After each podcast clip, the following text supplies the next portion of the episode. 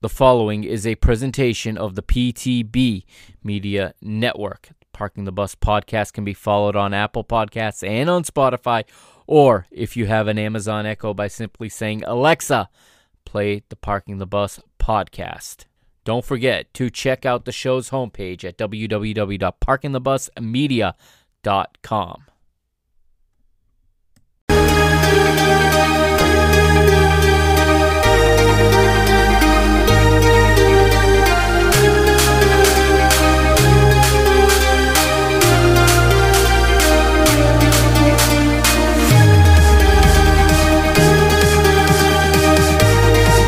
What's up, PTB Nation? Welcome to another episode of Parking the Bus Euro Edition. It's episode 50 tonight. This is the 50th Parking the Bus episode. And, um, well, if you're expecting the normal, incredibly pleasant chipper me, you're not getting that tonight. okay. Um, what a day. What a day. Okay. Uh, we had some incredible results today. We had uh, Hungary. Let's. Uh, what can I say about Hungary? Phenomenal results. I told you not to sleep on Germany as well, guys. Um, I was worried about them. I didn't expect that, but I was worried about it. Okay, I thought we were going to get a little more out of it, and um, there you see right there. And uh, yeah, it's almost as if Fernando Santos wants a third place today because I'll get into when we talk about this match, but like there was every substitution he made, none of them addressed the problem. I'll get to it after. But uh yeah, not to mention Spain. What made me feel a little bit better was watching Spain connect another 2,852 passes and have one goal to show for it, and then allow Robert Lewandowski to to equalize. So it could be worse, I suppose. But uh, no, on on the uh, on the real right here, we got some good news. Uh, came out yesterday, and I didn't mention it yesterday. Uh, Christian Eriksen is out of the hospital. Okay, out of uh, observation. So that is good news for him, and good news for everybody. Obviously, um, will we see him on a football pitch again? I don't know, but what a day. I was on here last night talking about England, right? And talking about Gareth Southgate, talking about the changes that I thought he should have made or the changes that he didn't make that I didn't think were the answer. I got a whole load of that about Fernando Santos tonight. Okay. And listen, I think I'm being very fair because a lot of times I find myself defending this man to just about everybody. Okay. I find myself defending him to just about everybody. And, um, well, I might be on the other side of the coin today, but I'm hoping that through the uh, through this hour, um, when we get to that match, I'm gonna sort it out and um, hopefully get to the problems and offer a solution. One thing I'm not gonna do is use the use this platform, use these airwaves to come on here and just start calling for a manager's head. Why am I not calling for a sacking? Well, who are we going to get to replace him? That's the first question. You think I want the U21 coach, Rui Jorge? No. Um, who, you know, the, Fades and I talked about this earlier this week. The national team managers are different than the club managers, and it's a different job. And a lot of them are not cut out for it because it's it's a bit more difficult because you cannot just go find players you need. Now Portugal doesn't have that problem. Portugal's problem today was 100% a systematic problem. It was a problem in the system of play. It was a problem in the positioning that I think could have really been solved with just some minor adjustments. That didn't happen. We got another goal from Ronaldo, though. He adds to his total, total uh, his tallies 12 goals now. And apparently, he broke another record today where he became the all time assist leader in Euro history. Um, seems like every time he plays, some other record gets broken. Uh, next game, he'll be the oldest player to ever score on a Wednesday or something like that. Who knows what they're going to come up with? Okay. But um, one thing you can't say is that he didn't play like a captain today. All right. Out of pers- basically nothing, he gave a goal and an assist. Okay. Germany gave up nothing um, in terms of for him. Okay. And I think, again, coaching could have maybe tweaked a few things there and could have found him in better places.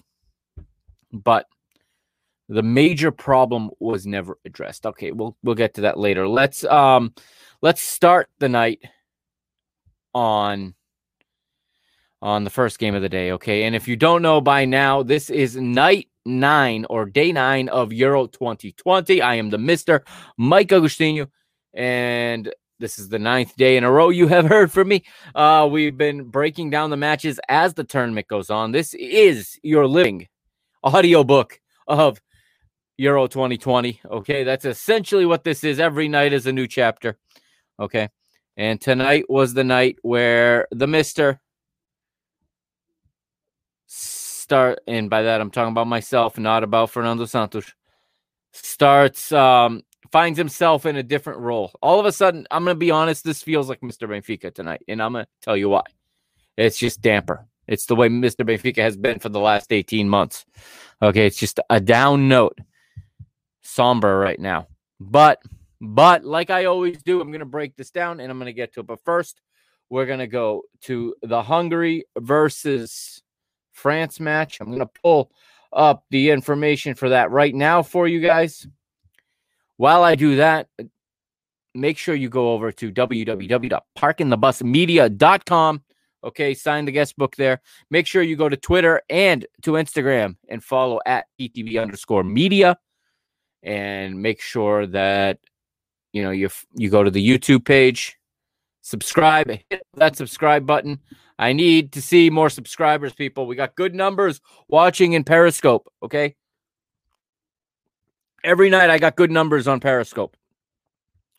We got to get some subscribers over on YouTube now. Okay. Go over, go to YouTube. It's PTB Media Network. All right. The link is in the show notes if I'm not mistaken.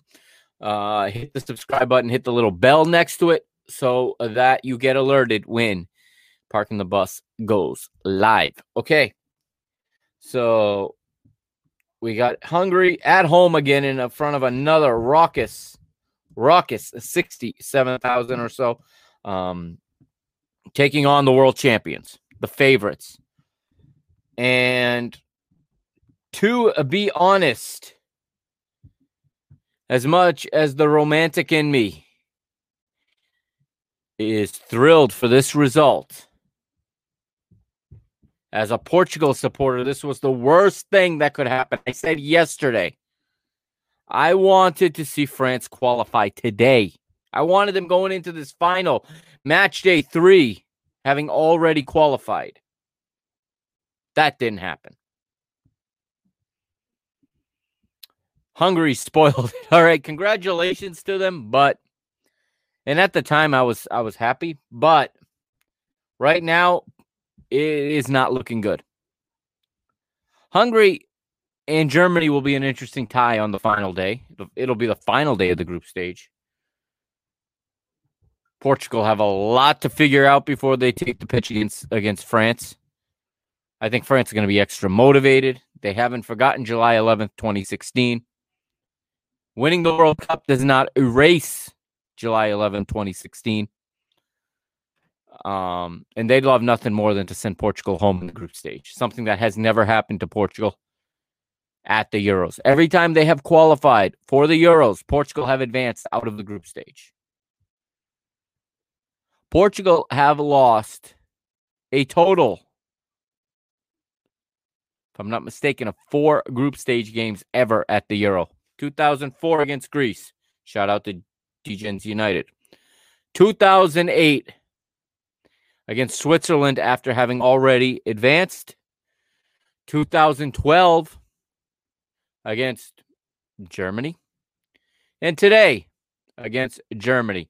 What is the reoccurring story there? Not that this is a Portugal podcast, so I'm going to try to not continue to go in that direction. But half of all of Portugal's group stage losses in the history of the Euro have been to Germany.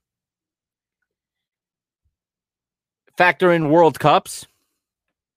Since 2006, Portugal have lost exactly one group stage game at the World Cup. Want to take a guess as to who they lost to? Germany. 4 nil. It was just like today. All right, let, let's get into Hungary versus versus France. Uh, that was the early game today. So we're gonna get this, we're gonna go through this one first. Hungary come out at home, like we said. They are at the Puskás Stadium in Budapest, and the official attendance 55,998, nearly a sellout. Um, I shouldn't say nearly a sell, nearly a 100% capacity. It was indeed a sellout, but okay. 352 for Hungary. Peter Gulacsi in goal. Andre Botka, Will Orban, and Attila Szalai across the back. They're still playing with three in the back. And maybe this is something Portugal might want to think about. I don't know. Um, not going down that rabbit hole, actually. Okay, five in midfield. Loïc, Nego, and Attila Fiola are the two wingbacks. In the center of midfield, you've got Laszlo Kleinheisler, Adam Nagy, and Andreas Schäfer. Okay, and the strikers are Roland Sallai and Adam Szalai. Okay. Um, for France, uh, Didier Deschamps comes out in a 4 3 2 1. Hugo Lloris, obviously the goalkeeper, the four across the back. Benjamin Pavard is the right back, Rafael Varane, and Presnel Kimpembe, the center back pairing with Lucas Digne as the left back. The trio in midfield is N'Golo Kante anchoring, of course, one of the best players in the world. To his right, Paul Pogba. To his left, Adrien Rabiot. Antoine Griezmann playing in the number 10 position behind Karim Benzema and Kylian Mbappe. What a team. Okay. But I do have to say it starts out, and I was working this morning, so I did not at first glance see this game until after halftime. I came home at halftime. I got home about halftime. Um, but we go to the first half, okay, and we get a clumsy challenge from Varane on Salai right in the fourth minute, and Hungary have a free kick in a good position on the left. Salai swings across into the box, but it's a poor one from him. That's cleared by Varane. Okay, in the 10th minute, Benjamin Pavard goes into the referee's book. He caught Salai with a couple of late challenges in the in the few minutes preceding and earns a yellow card on this one here in the 10th minute. France struggling to find a way to get in behind Hungary, kind of the same struggle Portugal was having earlier this week when they played Hungary. Uh, Mbappe has dropped to the halfway line to try and get the ball. Botka quickly across to him, though, and he ends up bringing him down. So in the 12th minute, we get we get a foul. In the 14th, we got a double save. Mbappe lays it off to Benzema on the edge of the box, and he takes a touch before drilling a low shot towards the far post. Gulacsi with a save. He manages to push it away on the stretch, but it goes straight to Antoine Griezmann. And Griezmann hits his shot straight back at the keeper before Orban hooks it clear. France looking comfortable early on, but unable, like it said, to get in behind. Starting to open Hungary up though in the 19th, and Digne finds himself in some space down the left, pulls a low cross back to Pogba at the edge of the box. And he can't lay it off for Griezmann as Orban intercepts once again. Okay, so we got an injury now in the 26th minute. The captain, Adam Szalai, has got a concussion. So the concussion protocol put in place now. And he's straight taken straight down the tunnel by the medical team after going off. And it is Nemanja Nikolic coming on for Adam Szalai. And that is it for the captain. Hungary try to push up field quickly a few minutes later, when they win the ball back with Nagy playing a through ball down the left for Salai to chase Kimpembe goes across to stand his ground, and Kimpembe ends up winning a free kick. 35th minute, sloppy pass from Nego, uh, gifts the ball back to Mbappe. Mbappe, and he sets off on the counter, squares it to Benzema on the edge of the box, but Hungary quickly get back into their shape and block his pass to Griezmann. Hungary, very, very good in sitting in. Very, very good in cutting passing lanes. Very, very good in cutting shooting lanes. This is something they have done very well now through 180 minutes against two of the world's top six teams, two of the world's top five teams. Okay. Um, Kleinheisler goes close in the 40 30, nicks it off Mbappe and drives it through midfield before it gets switched out to Szollai on the left, who tries to curl across into the box to return it to Kleinheisler, but Fiola gets in the way, knocks the ball down and out for a goal kick. The two teammates get in each other's way. In the 45th, Kimpembe's clearance loops up and into the air. Szollai doesn't give him any space to bring it down. Uh, Digne tries to tidy up by knocking it back to Lloris, and he just manages to clear it before Kleinheisler is there to close him down. But two minutes later, 40 plus two, the world goes into a state of shock. At least the football world. It's a completely against the run of play, but Fiola gets a goal here and it means France are behind. A poor clearance from Benjamin Pavard, which gifts the ball back to Hungary, and Szollai knocks it through the air to Fiola. He gets goal side of Varane before slotting it in the near post. 1 0 to the Hungarians at home, and the 55,000 go absolutely bananas. What a reaction! What a crowd! What a sound to hear a home fan base erupt. Salai's pressure down the left paid off for the hosts as he closed down Pavard and started to started the move that set Hungary on the counter attack. Good assist for Roland Sallai. Let's take it to halftime. Hungary took a shock 1-0 lead over France into halftime. The visitors dominated the first half and created some great chances, but Gulacsi made a great double save to deny Benzema and Griezmann early before Mbappe sent an unmarked header wide to the far post. France were made to rue those missed chances in stoppage time, though, as Pavard's mistake gifted possession back to Hungary, which led to Fiola's slotting the ball past Lloris. France look rattled in the final moments of the first half of the stoppage time after Hungary's goal. Deschamps going to be unhappy with this, especially after their dominance in the first 45 minutes and they created some good chances, but they haven't been in clinical form in front of goal.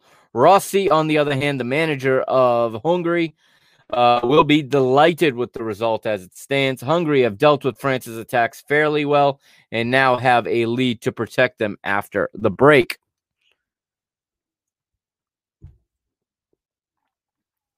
Second half. All right. And Pogba cuts down inside from a left from the left, and he manages to get a yard of space away from Schäfer as he slips just as he hits the shot, and it sends it the shot just wide of the far post. Very frustrated was uh, Paul Pogba on this one as he had a good chance to equalize, had a good chance here. And if he his plant foot had hadn't have slid out from under him, I think he might have hit the frame with this one. But as it was, his foot slid and his shot went wide. 52nd minute. Andre Abotka goes in the book for a for a sliding in late on Mbappe from behind, shown the yellow card. Deschamps decides to make a substitution in the 57th minute. Ousmane Dembele's day begins. He comes on, replacing Adrien Rabiot, and France start gaining some momentum. And in the 59th, Dembele drives forward down the right. The substitute cuts inside before wrong footing two Hungary defenders to open up space. Drilling a shot at the near post. Gulacsi is beaten, but it bounces back off the woodwork. France's frustration still on show here in the 63rd minute. They're trying to force things uh, when they get into the final third. Griezmann swings a hopeful deep cross into the box but it's over everyone's head and out for a goal kick. Salai is causing France all sorts of problems with his runs in behind, and he's driving down the left again. Pavard gets across to cut him off and gives away a free kick, but it comes to nothing. But then the moment comes for Les Bleus. Okay, the the French team going forward, and it is Antoine Griezmann coming up with the equalizer. Lloris, I like this goal, and here's what I like about this goal. It took about 3.6 seconds for this ball to get from Hugo Lloris into the attacking third, into the back of the net to equalize. Lloris goes long, and Mbappe's pressure on the go pays off as he opens up space to square it to the middle of the box. Orban can't get contact when he wants to clear it. This all comes off of a poor clearance. And again, it all comes off of the long ball going over the top. And this is going to be a theme because I'm going to talk about this in the next game. We talked about this also in France versus Germany earlier this week. It forces the defenders to rotate and face their own goal. And when you get the opposition's defense facing their own goal, good things happen for you as an attacker. This one, it forces Orban as he's trying to clear it. He's unable to open his hips correctly and unable to get enough force behind the ball to clear it away from danger. Instead, he pops it right out to Antoine Griezmann, who makes no mistake and smashes it into the netting. 1 1. Les Bleus are on the board. Antoine Griezmann with the goal.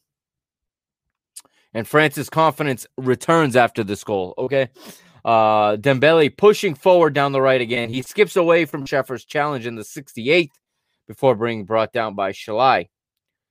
69th, it's a great chance as Griezmann is standing over the free kick on the right, curls a great cross over the top for Mbappe at the near post. He sticks out a leg to hit the shot first time, but can only pick out the side netting. Griezmann's goal was his seventh at the Euros, and only Cristiano Ronaldo and Michel Platini have scored more goals at the Euros than Antoine Griezmann. Griezmann with seven, Platini with 11, with nine. Cristiano Ronaldo at the time of this goal was with 11. He, we know now that he has 12. And uh, Antoine Griezmann is your third all-time leading scorer in Euro history. Dembele pulls away in the 73rd from Fiola down the right again, drills a dangerous cross to the near post, which Szollai pokes away. He gets it to Griezmann, who knocks it to Kante, who just before he's fouled, the midfielder fires a shot just wide. Substitutions now for both teams here in the 76th minute. First, it's Hungary sending on Thomas Seri as he replaces Andreas Schäfer, while France send on Corentin Tolisso and Olivier Giroud for Karim Benzema and Paul Pogba.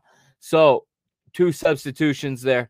France patiently waiting to open Hungary up as they get they've got all their players sitting deep, and it's worked out to Dembele on the right. He loops the deep cross into the far post, but it's headed away by Orban.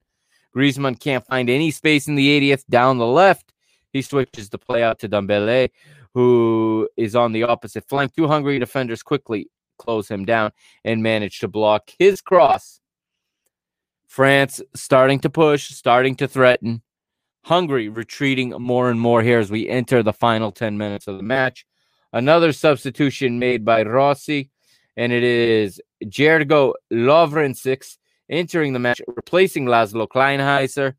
And a few minutes later in the 87th minute. It's one of those moments um, that no player likes to, to. It's one of those situations no player likes to be in. Thomas Lemar comes on. Ousmane Dembele, who was subbed on a half hour earlier, is now subbed off in the 87th. Looks like Dembele, who was brought on, is struggling with a muscle injury, and he goes off with Thomas Lemar coming on in his place frustrating day, no doubt, for Ousmane Dembele. Now, Lemar spots uh, Griezmann pulling away from Botka on the left, tries to switch play out to him, but he cuts inside too early, which gives Lovrencsics time to get back and clear the danger. In the 90th plus three, it's a heavy first touch from Kante, who makes Fiola think he can win the ball, but he slides in late on the midfielder, and France have a dangerous free kick just near the byline on the right. Griezmann swings it in, but Gulacsi is there again to punch it away. One last close one here in the 90th plus five. France as goes close as Digne swings another cross into the box from the left.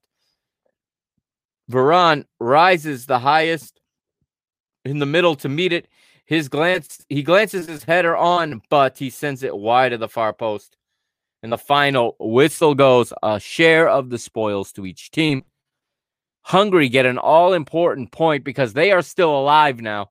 They're going to go into their final match against Germany. In Germany, however, they're not going to be playing in front of their loyal fan base uh, in match day three. They're traveling to Munich to take on Germany and they have to win if they want to advance.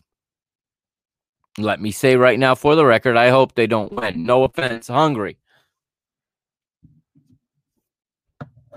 Although, maybe I should hope they win because, um, listen, if they get four points, they're going to go through most likely. They're going to make up uh, that three that three goal difference. Though will probably come back to hurt Hungary that negative three goal difference. They still have a negative three goal difference.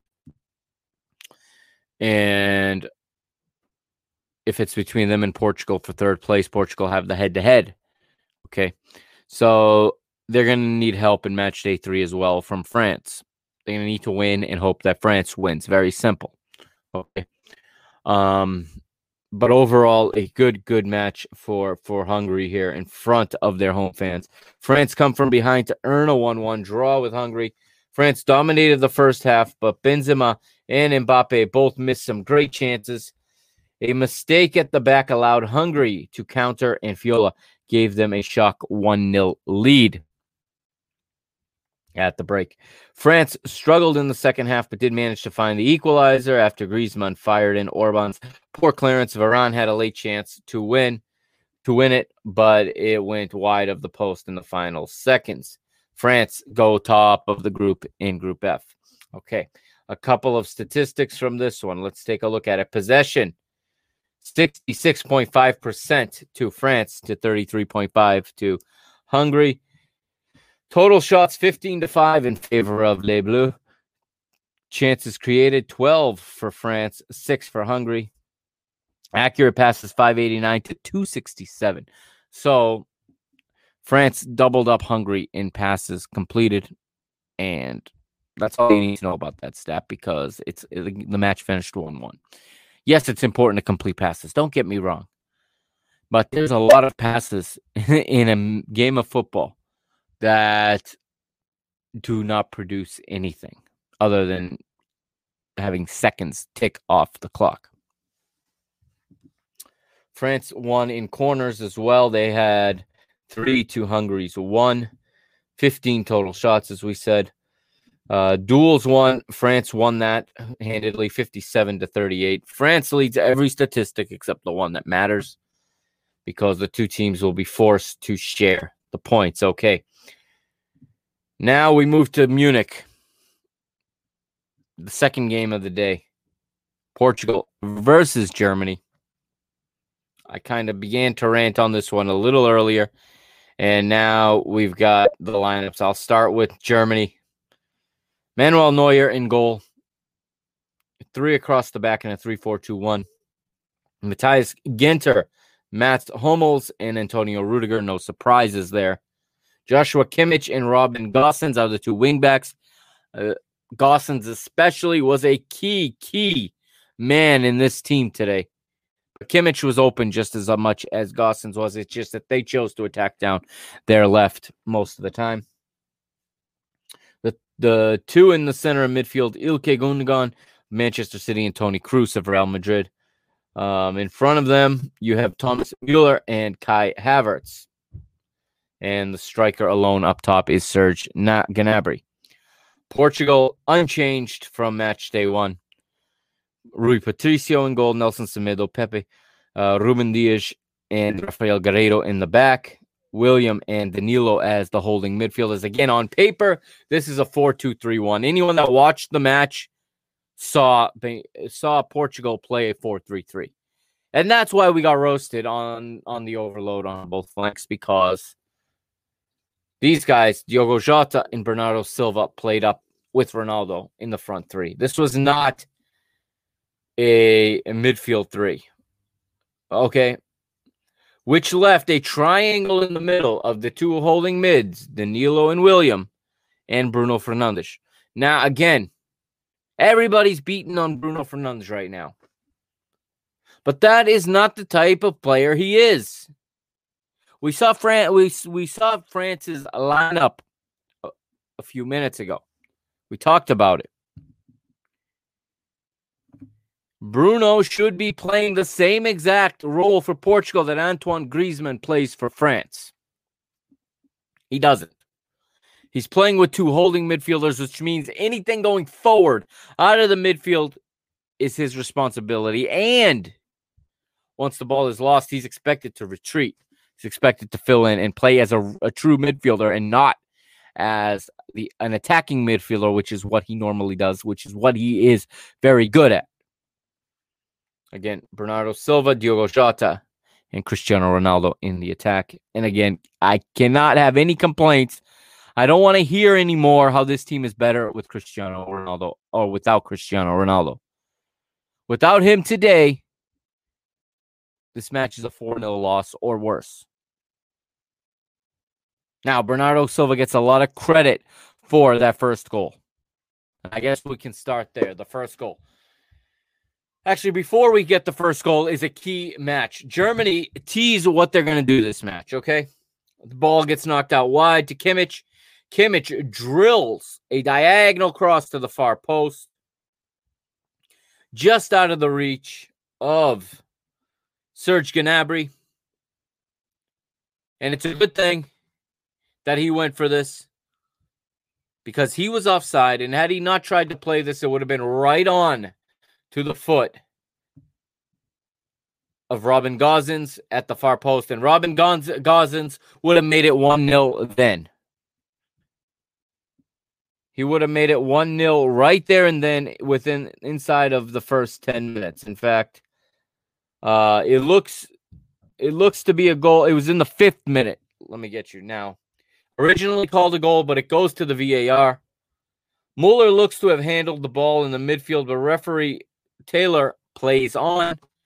Mark Clattenburg on ESPN explained that this is not handling the ball under this new interpretation.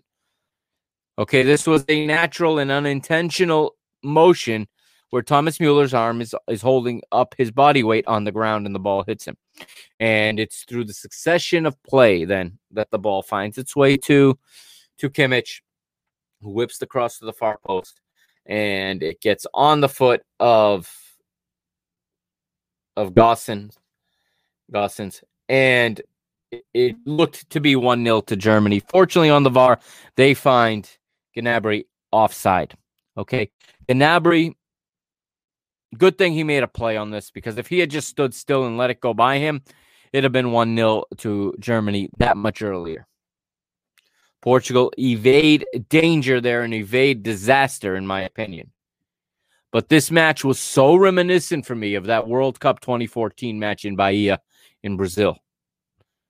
So reminiscent.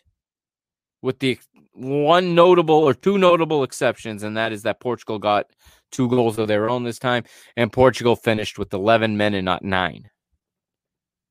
But Germany knows how to score on Portugal. This was a well studied opponent. Okay, they were well scouted. They were well prepared. Say what you want about Jogi Löw. He had his team well prepared for this match. And maybe it's the way he's always played against Portugal. In fact, he's undefeated against Portugal. Four wins, uh, four matches, official matches, four victories. Okay, four official matches, four victories for Jogi Löw versus Portugal, going back to 2006 in that third place match at the World Cup. 2006, three to one to Germany in the third place game. 2008, two to one to Germany. Might even been three to one in the group stage of Euro 20 of 2000. Sorry, 2012 of Euro 2012. World Cup 2014, 4 0 to Germany. Today, four more goals for Germany. But on this one, the VAR rules it. Um, but it's Portugal looked dead from the start. I don't know what they did as a warm up routine today. I don't know what they ate this morning. I know it was almost 90 degrees, but it's 90 degrees for both teams. They're the ones that looked like they had lead in their legs, while the German side looked fresh, looked eager, looked like they believed in themselves and they came out to play. They knew their backs were against the wall. I guess I underestimated the fact that Germany's backs were against the wall. I overestimated Portugal's ability to sit deep, absorb pressure, and hit the counter. Clearly. One big reason is because Germany understands how to completely bypass the, the holding midfield, the double mm-hmm. holding mid. And at that point, this this goal that was called back from VAR should have sent a message to Fernando Santos that he has to make an adjustment. He should have seen that that ball is going to be there all day. That diagonal ball over Nelson Semedo's head to a wide open wing back in behind him. Because all day Nelson Semedo is being pulled on the shift inside to pick up a man on Pep's back. Okay. Everybody's beating up Nelson Semedo on this one, but and he didn't have a good game, don't get me wrong, but this was a system error. Because he continued to do it all match because he was told to continue to do it, to continue to shift, that the dangerous guy is central. The problem in this system of play, in this formation, Bernardo Silva is not the outside midfielder that's going to go up and down the line picking up the wingback when he whenever whenever Nelson Semedo gets pulled inside. In fact, like I said, he spent most of his time, both him and Jota, in the attacking end, playing close to Cristiano Ronaldo, leaving a absolute freeway, an autobahn, if you will, in reference to Germany, a complete autobahn on both flanks for Germany to exploit. They went down their left all day. They went to Gosens. Okay, they they picked on Nelson Semedo, but trust me when I say that the same exact play was open on the left all match, on the right, on our left, on Germany's right. Germany recognized that Portugal have two wingbacks who are not very good defensively or are not naturally defensive backs. Why I said maybe a three man backline would be better. Well, that's a more natural role for both of those wingbacks. But and you'd have some help on the outside of the defense to to step wide and try to block uh, break that down. But there were no cha- there were no adjustments made all match. He just changed personnel. He just changed names on the sheet. It looked like Fernando Santos was just throwing mud on the wall to see what would stick, and I expect a lot more from such an experienced manager.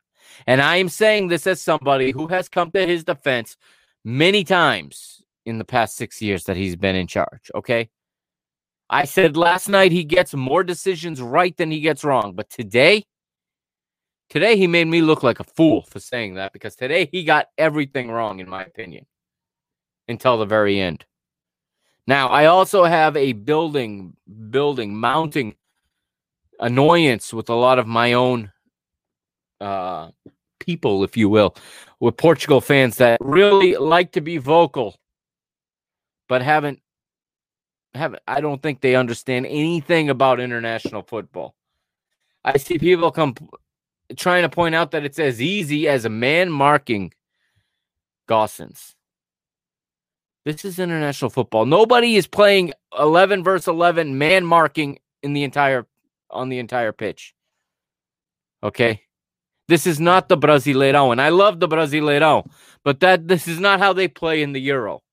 You're not playing on your JV high school team here. Okay? It's a little more complex than that. The problem was the shift. And everybody who's played this game at any level knows when you play with a flat back four, okay, the key is that there is shifting from side to side. When you shift, the outside mid has to slide in here. This did not happen once today. And it didn't matter who he put there because guess what? He picked a team that does not have that type of player on the roster. He's got too many of the same types of player because he just picked the 23 or 26 best players. That is upsetting. And then Fernando Santos wants to come to the post game and say that nothing they did surprised them. Oh, really? Why was there not one adjustment made to the one major problem we were having?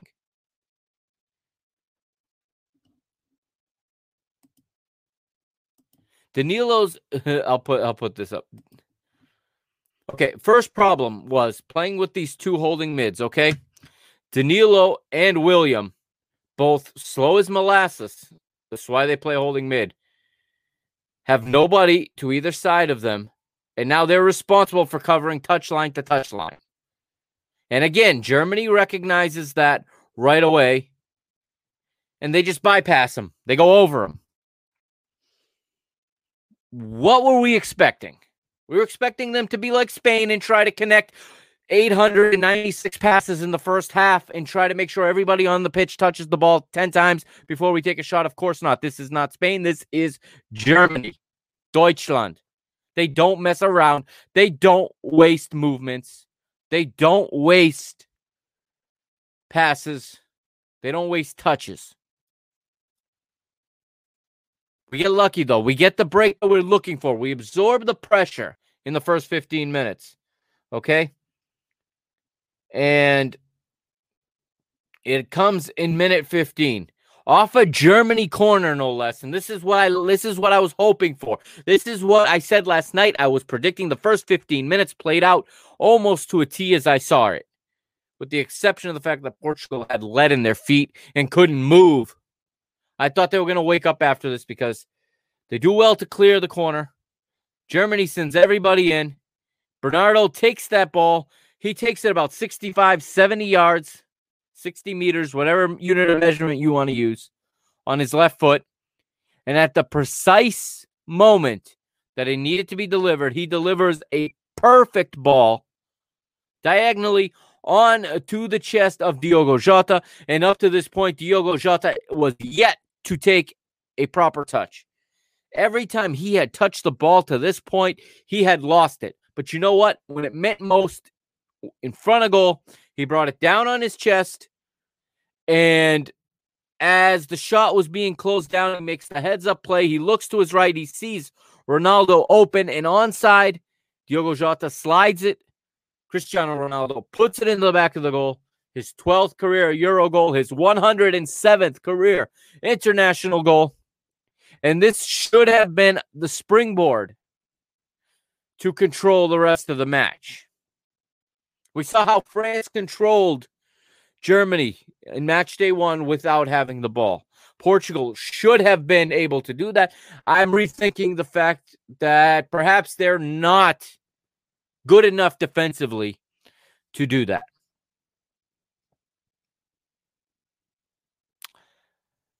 They again, and, it, and it's a problem in the midfield. It's not Nelson Semedo or Rafael Guerreiro. It is a problem that they're not get is it's an intentional overload that the Germans are sending down the flank, making making these outside backs decide which player is more da- dangerous and just simply going to the other player, to the one that gets remained open. But Portugal go first. Ronaldo raises rises the highest head above Kroos's corner. So Ronaldo makes the original win of the ball. And this is why he's the best player in the world for me. This is what the other guy does not do and cannot do. Okay? The he does not, I'm not going to mention names, but he does not go and defend a corner, win it in the air above everybody else and then sprint 80 yards to the other end to put home the goal. No, he he stays much higher up the pitch. And he stays much more in one area and plays much more with one foot, does not have an aerial game. And this is why, for me, still at 36 years old right now, the best player in the world, Cristiano Ronaldo. Not by the by the margin it used to be. Listen, Mbappe is closing that gap. Okay. He's closing it. He's about to catch him and pass him. But right now, in this moment, in this window, Ronnie's still a little bit ahead. Okay. And this was a complete, again, this is how a captain shows up for big games. I don't want to hear it anymore. How Portugal is supposedly better without him. Okay. Very well could have been down 1 0 right here if he's not in the lineup. Because nobody ever gives this man the credit he deserves for what he does on the defensive end. Oh, you're all watching when he when he ducks and he's in the wall. Yeah, everybody's watching then. But nobody has anything to say when he's the one in the middle of the box rising higher than anyone else at 36 years old, out jumping guys 10, 12, 14 years younger than him. And then sprinting down the pitch, not running, sprinting down the pitch to put himself in position to score his 107th goal. And if you want to call him Penaldo, how many penalty kicks have been missed in this tournament? You think it's that easy? You think it's that easy to convert penalty kicks? Let this tournament show you. So it's 1 0 to Portugal, right? Assist for Diogo Jota. And as I said, it's his first good touch of the game. But you know what? I'll take it. You can lose 50 balls. If when you're in front of goal, it ends up in the goal. To me, I don't care if you get the assist or the goal. If that ball goes in and we have one, I don't care who scored it, and I don't care who is I I don't care if you scored or assisted. I that is production. No, absolutely not, Leo. Dalot should be sent back to Milan. Dalot is garbage. He should not be in this team. I know he's the only one that's fit, because he was at the under 21s, but he was roasted in the under 21s. And for those of you listening on the podcast, you don't know what I'm flipping out about. Uh, there's a comment here saying to get Semedo out. I just explained how it is the midfield. Semedo's making the right play. He's stepping, he is shifting in what like he's supposed to. That ball's going over his head, and Bernardo Silva's nowhere to be found because that's not the type of player he is. He should not be put in that position. This match uh, should have been a traditional 4-4-2 with an outside midfielder to cover that wide uh, channel. Now, Diogo Dalot, as far as I'm concerned, send him home. We'll go without him. Honestly, he he can't defend worth a, worth his life. I I have no I have no place for him in this team. The under 21s, he was absolutely roasted by Italy. He was roasted by Spain and roasted in the final by Germany's U21s. What do you think Germany's full first team is going to do? What do you think Gosens is going to do to him on that side? Come on, he's going to skin him alive. Um, we're going to move ahead. Doesn't take long though. Uh, Portugal unable to keep this lead. Uh, they get a chance though to double it here as they go short from the corner in the 23rd. Guerreiro aims for the far post with his left foot across. Dias escapes the attentions of his marker, but can't head it past Neuer. In fact, he can't even get it back to a teammate. Kind of gets in, him and Ronaldo kind of get in each other's way. There seemed to be a lack of communication there. Um, and nobody's trailing either to get on the end of it. Unfortunately, could have been a much different game if that happens. But let, let's get to the beginning of the meltdown. Why don't we? We'll go ahead to the 35th. And again, I talked about this the other night with Fades when France was playing Germany. Okay. I talked about it. Hernandez gets on that goal. Hernandez gets in behind. Pogba hits a ball on an absolute rope. Okay. The key with those in, in Germany did this all day today, and Portugal never adjusted. They never adjusted the midfield to prevent this. What happens? You force your back line to turn because the ball's going over their head. Suddenly, your defenders are all facing their goal. And just like Hernandez did to Germany, blasts it across the face of goal. Max Hummels can't deal with it because he just doesn't have time to put his body in position. And on that night, Max Hummels puts it into his own goal today. Ruben Dias's turn. Uh, brilliant play here by by Gosens. His volley is struck perfectly. When that ball is coming in, he knows exactly what he's doing. He's not looking for a teammate. He knows they're running. He doesn't even care if he finds his teammate. He's trying to hit anything in front of goal and he's trying so that it gets redirected at goal. Again, you know the defenders have had to turn, face their own goal, and they're running towards their own goal to get in, in position. What happens when that when you can't get out of the way of the ball and you are running towards your own goal? Guess where it's going once it hits you. That's what happens here. Dias puts it on his own in his own goal. But you know what? If he doesn't do that, it's a tap in for Gnabry. So I'm not. It's an own goal, but it's not an own goal because if the defender is not there to do that, it's a tap in and it's an easy goal for Germany. So, um, credit to Germany here. Credit to Germany. Very good goal and a oh, great bit of skill to just to just sidewind and volley that ball hard. I mean, he struck it perfectly. Uh, Gosens did one to one, and I'm thinking, okay, we're gonna have to hold this till halftime. Okay, one one is okay I didn't expect to keep the clean sheet against Germany. 1 1 is okay, but it lasted all four minutes as Rudiger rolls through to Gosens. Again, this VAR, he looks offside to me. I know they slowed it down. What I don't know is if that's the exact moment the ball left Rudiger's foot. They're not good at distinguishing that. This is where we need an improvement in VAR. I'm not saying this isn't a goal. I'm not saying this is an excuse. What I'm saying is I this is where uh, the VAR technology needs to improve. We need to do better. We need to have a better system in place to identify the precise moment that the ball leaves the passer's foot.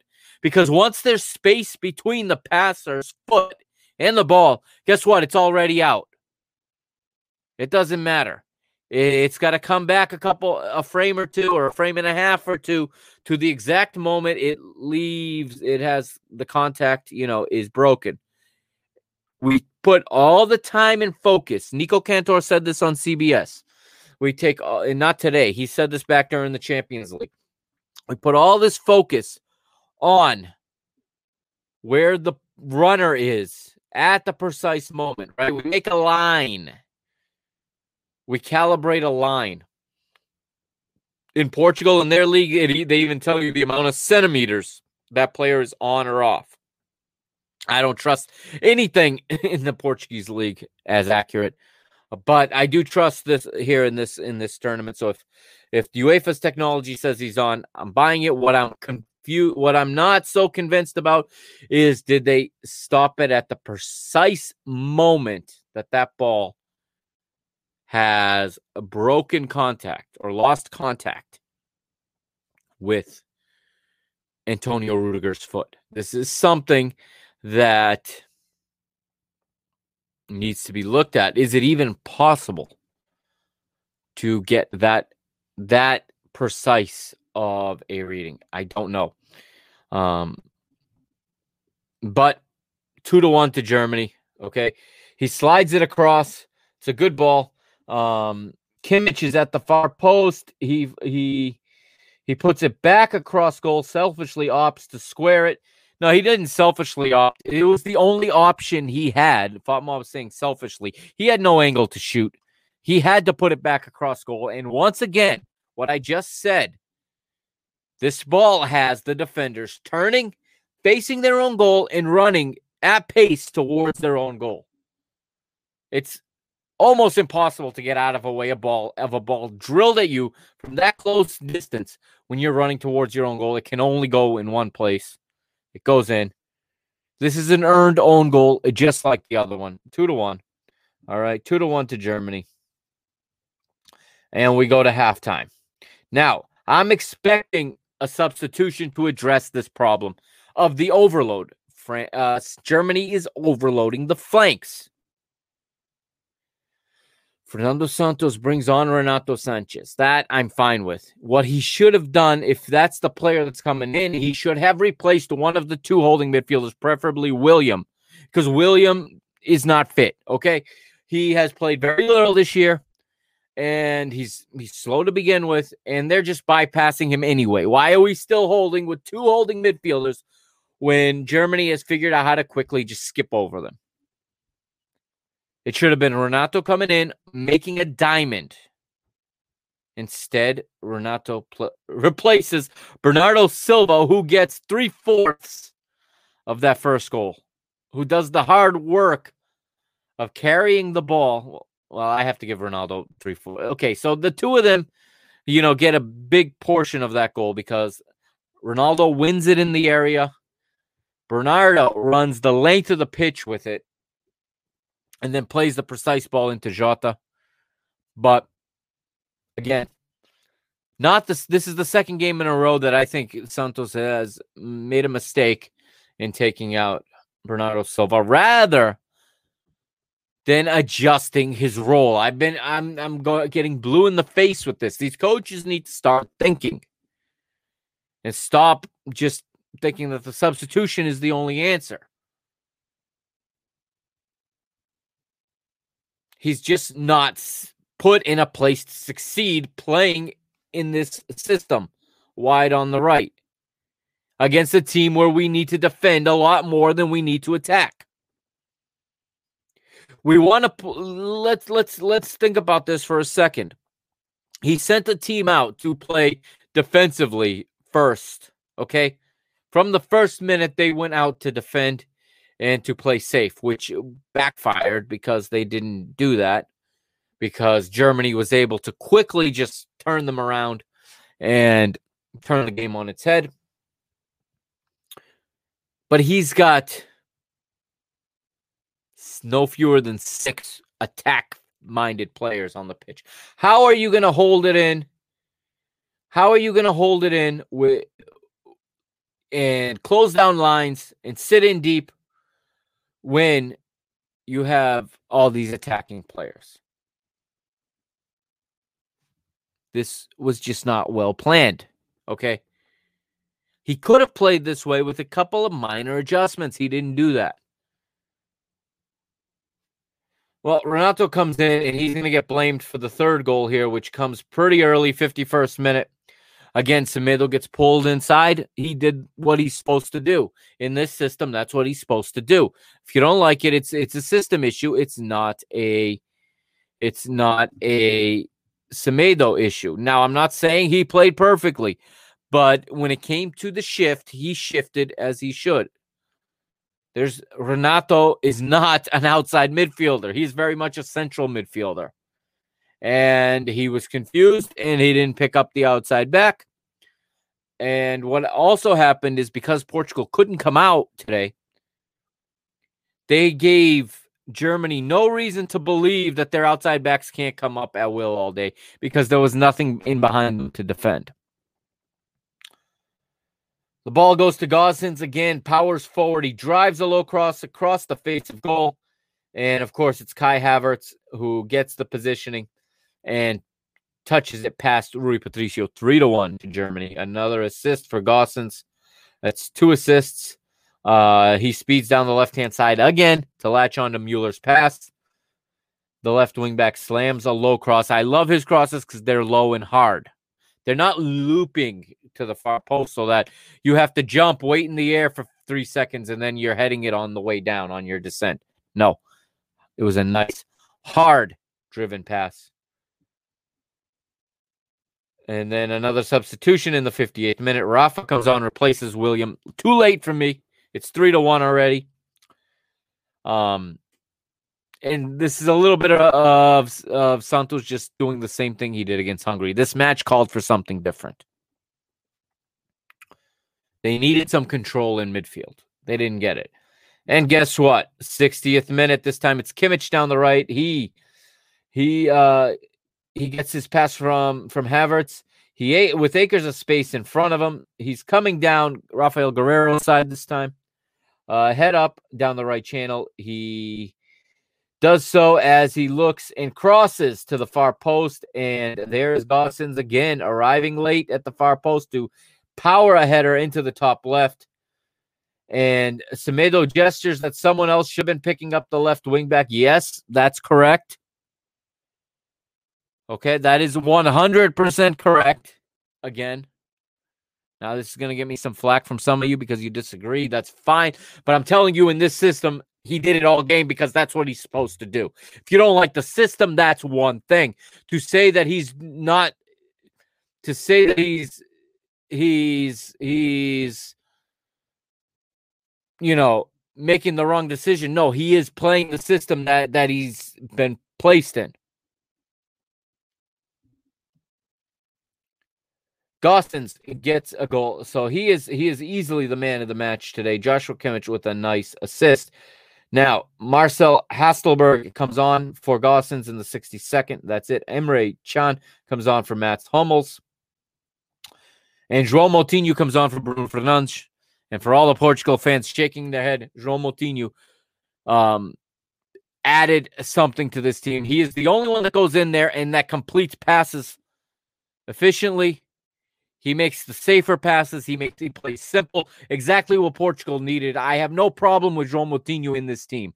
I would have preferred Ruben Neves comes in in this situation. But I have no issue with what João Moutinho did in this match. Okay. I, I've said it before. I like him much better now than I did eight years ago. I think he brings much more to the table as an older player with better vision and more simplicity. Okay. Don't tell me about his age. Watch what he does. Watch the passes he picks out. Watch the spaces he covers. Portugal start to get some control here when João Moutinho come on. Renato Sanches has a chance and then in the 67th, it is uh, Portugal pull one back after Ronaldo is fouled. The free kick is is played by Moutinho to the far post. Ronaldo doesn't give up on it. Okay, this is talking about converting a half a chance. Ronaldo does not give up on this one.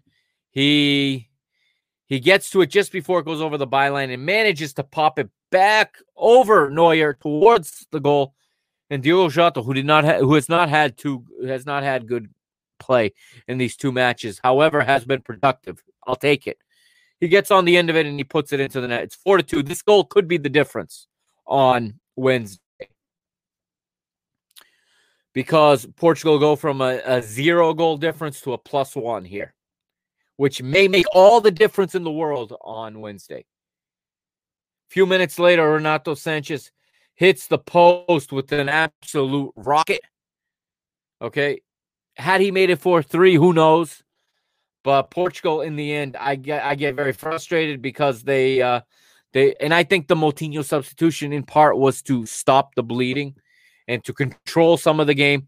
I do think Santos made this substitution not to get back into this game, but to keep it and to keep a even or positive goal difference.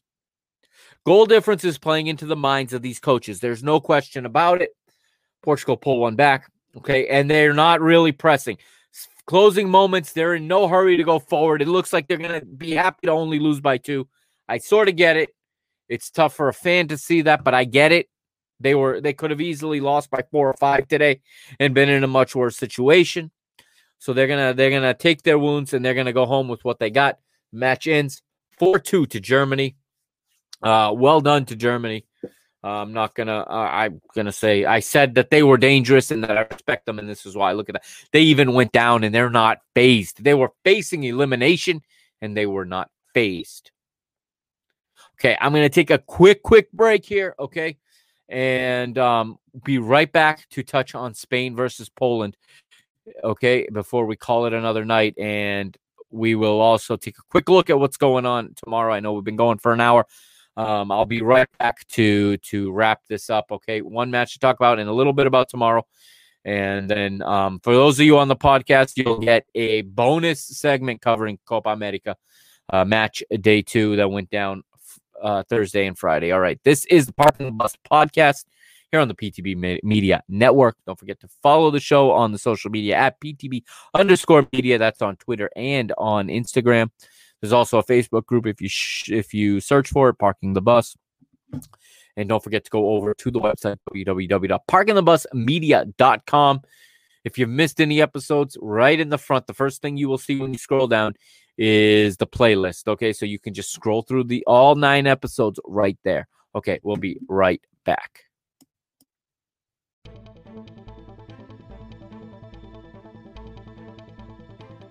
You're listening to the Parking the Bus podcast's continuing coverage of Euro 2020 here on the PTB Media Network.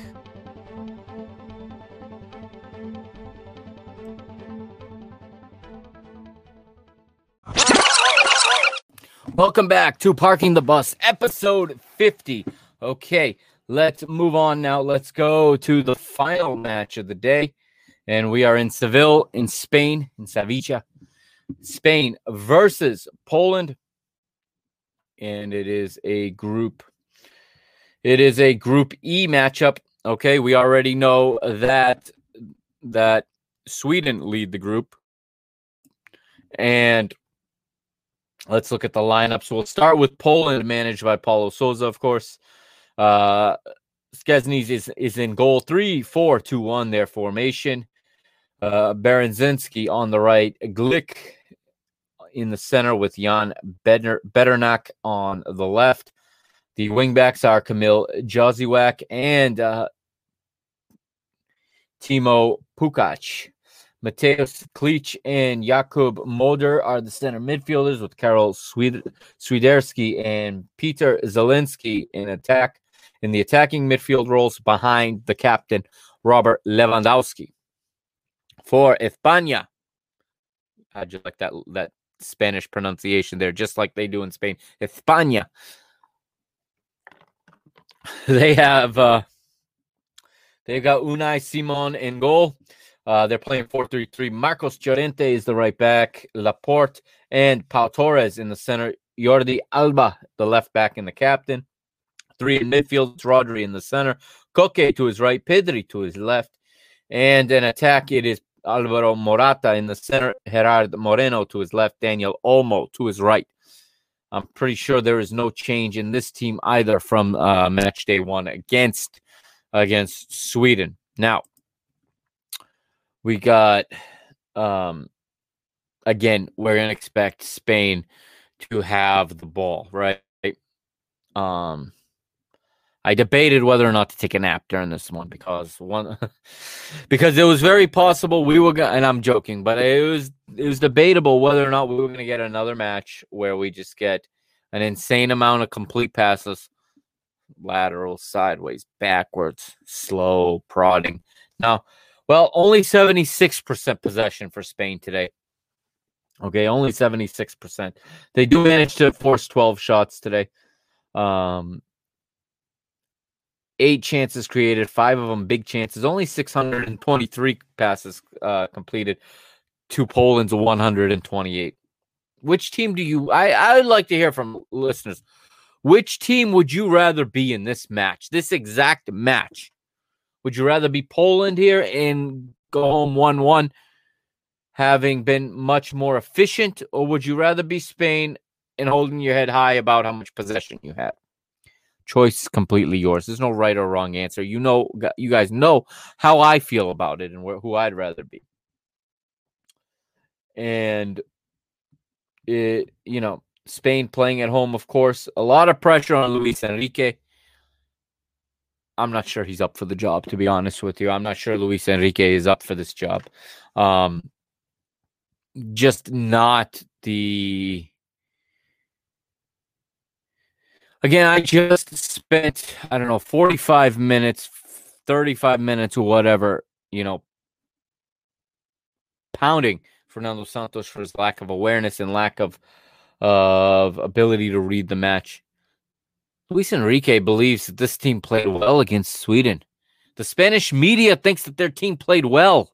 They believe, you know, Guillem Balagué is a, is a reporter I respect and whose opinion I hold high, and he thinks they're playing well enough to go to the semifinal and that the goals are just going to start to come. Well, Enrique makes one change, so I'm corrected. He makes only one change to his side from La Roja's draw against Sweden. Gerard comes into the starting lineup. That's right. Um, in the final third to replace Ferran Torres who drops to the bench. The Spain boss keeps his faith in Morata through the middle of the attack, along with Olmo on the left flank. Pedri retains his spot ahead of Thiago. Poland made three changes to their side from their defeat to Slovakia. Krychowiak, Krychowiak serves his suspension while Rybus uh, and the goal scorer in their loss, Linetty, make way in the lineup for Moder Pukas and Swiderski. And it this is the first meeting between Spain and Poland at a major tournament. Spain had won eight of their 10 matches against Poland, with the other two being a loss and a draw.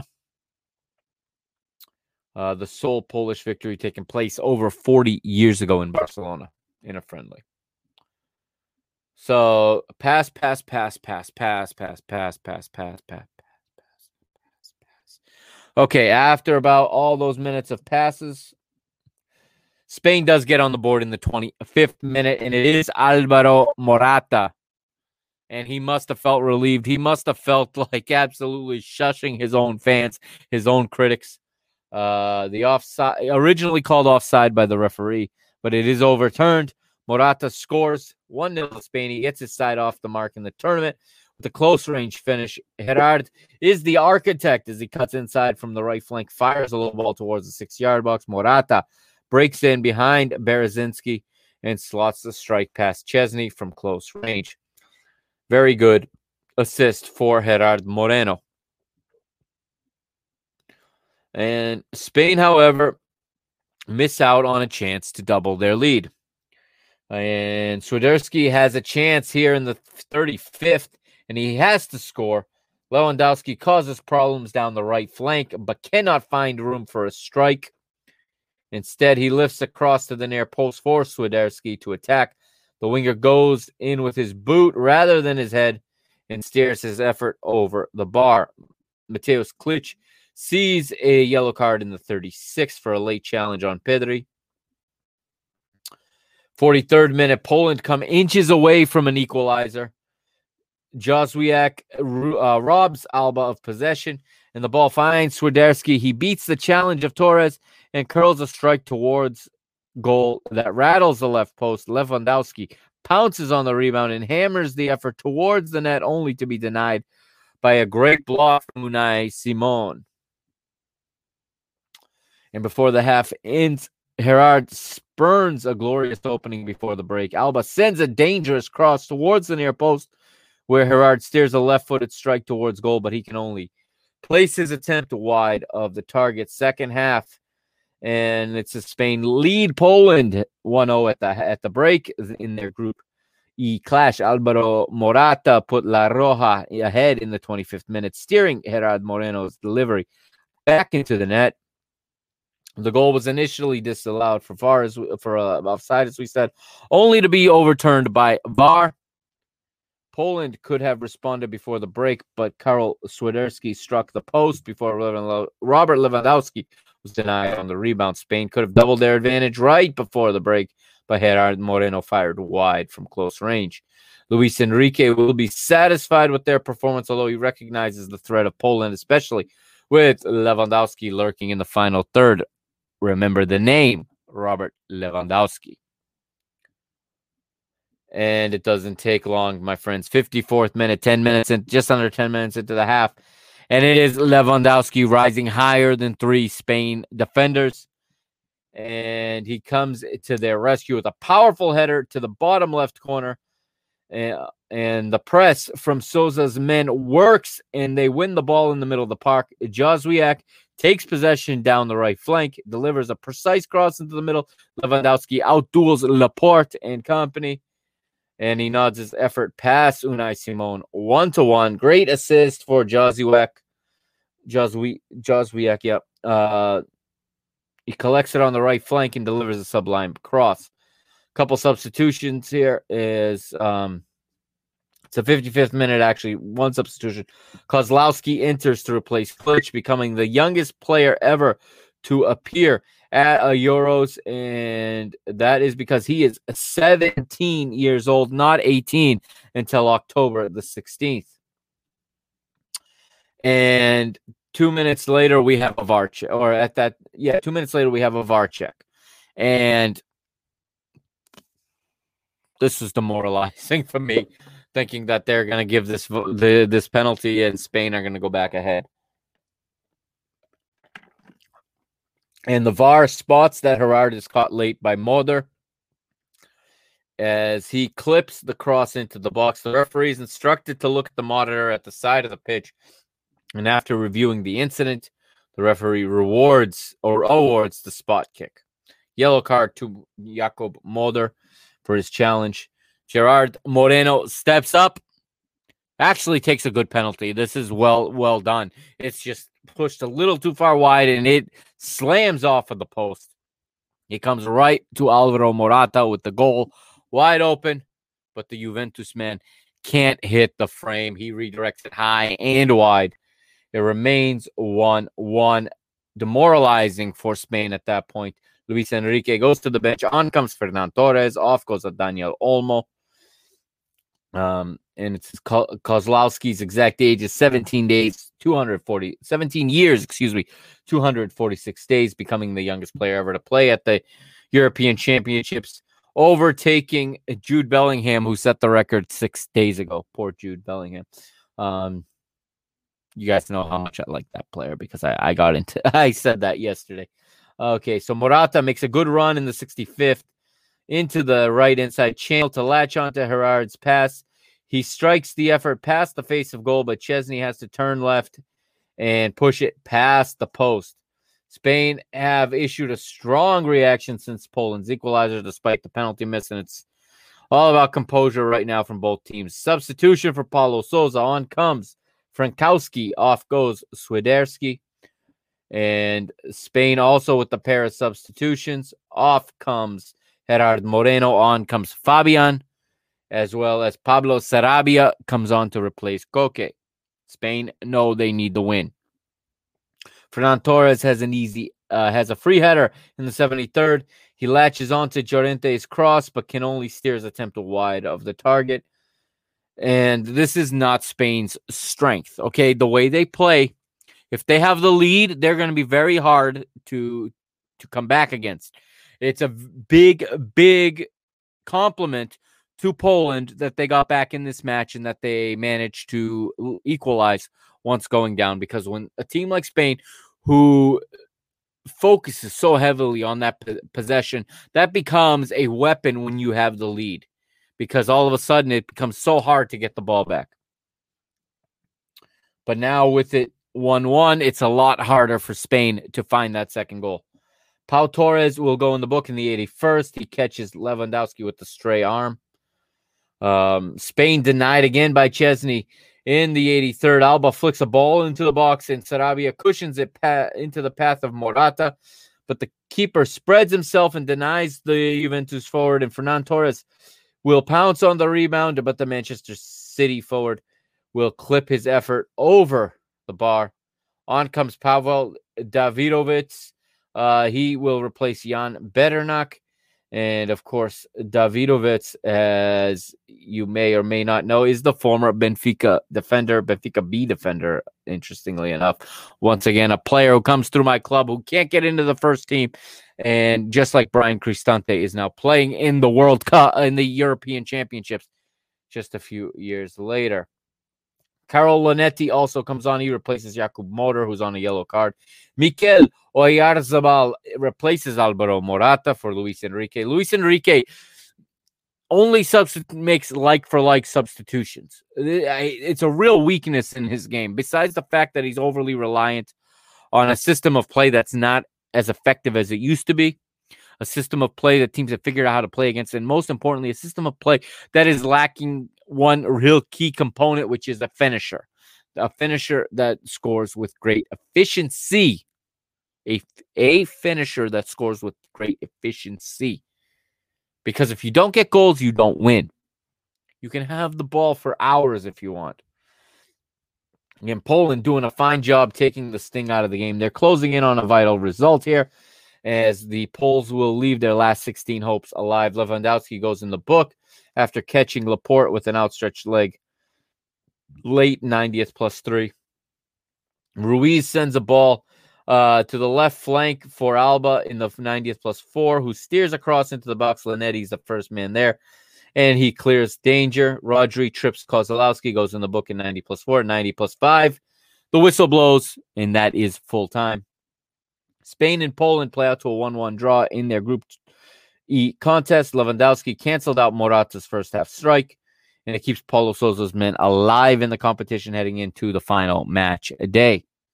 La Roja are held for the second game in a row and still have work ahead of them to ensure they can qualify for a place in the last 16. Spain face a tough test against Slovakia in the final Group A, uh, Group E, excuse me, game in Seville on Wednesday. Poland take on Sweden in St. Petersburg at the same day, same time, and they will battle for a place in the knockout stages. All right, that is today's matches.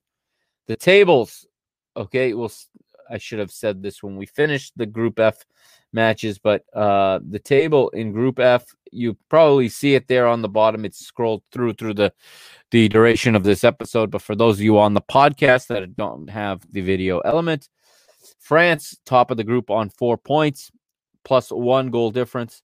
Uh, France, Germany, and, and Portugal all on a plus one goal difference. Uh, Germany second right now with three points, obviously leading the head to head over Portugal after having beaten them today. Portugal third on three points with one point. Hungary fourth, one point, but but uh, the worst for them is that they have a negative three goal difference. Okay, Group E looks like this.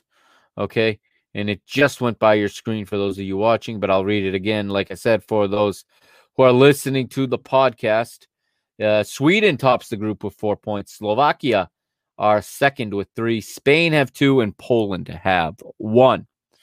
All right, tomorrow's matches. To only two matches tomorrow. They're both at noon here on the east coast of the United States.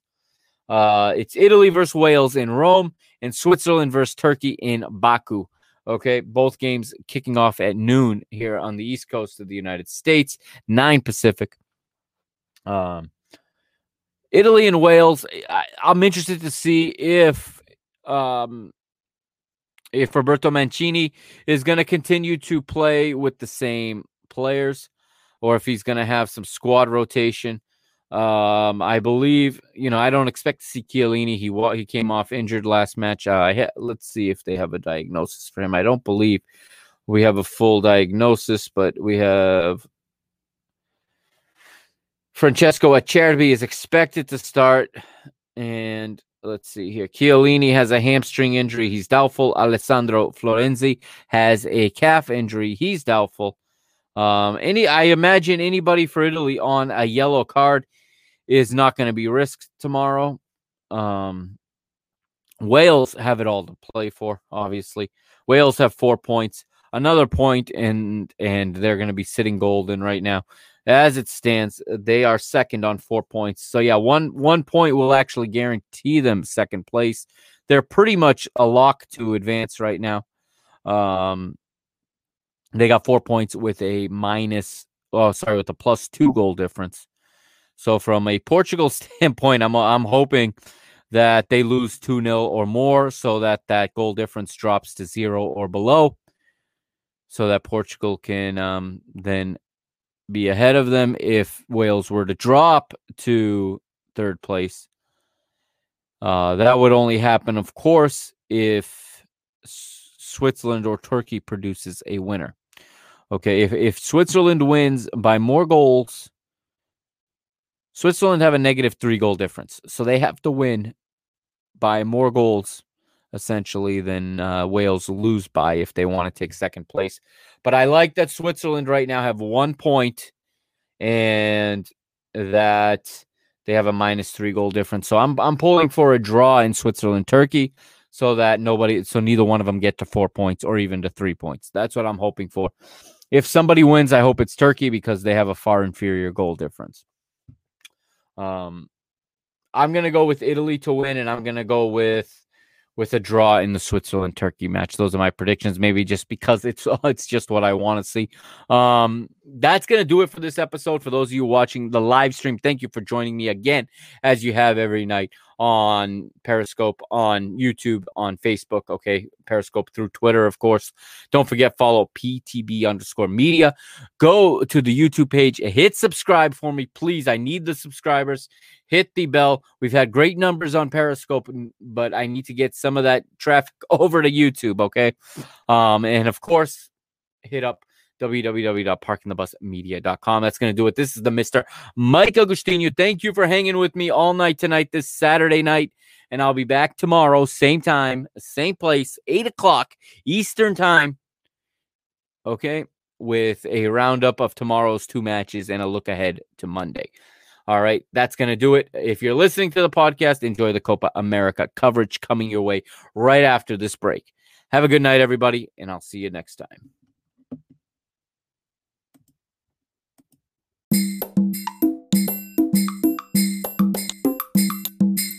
Welcome back to this exclusive segment. Now, this is not available on the video. This is only for the podcast here on episode 50 of Parking the Bus.